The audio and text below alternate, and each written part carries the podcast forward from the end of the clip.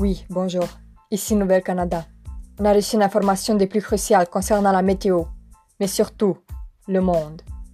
Cet hiver débutera la fin.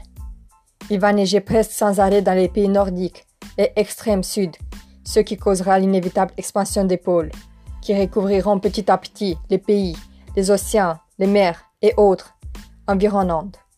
D'après les recherches des scientifiques, dans exactement trois ans, la neige, la glace et le froid recouvrira le monde tout entier. Ceci est inévitable, mais surtout, il n'y a pas de solution possible. Alors, profitez des derniers mois de chaleur et de soleil, car la fin du monde est proche. Je vous dis à bientôt pour d'autres nouvelles.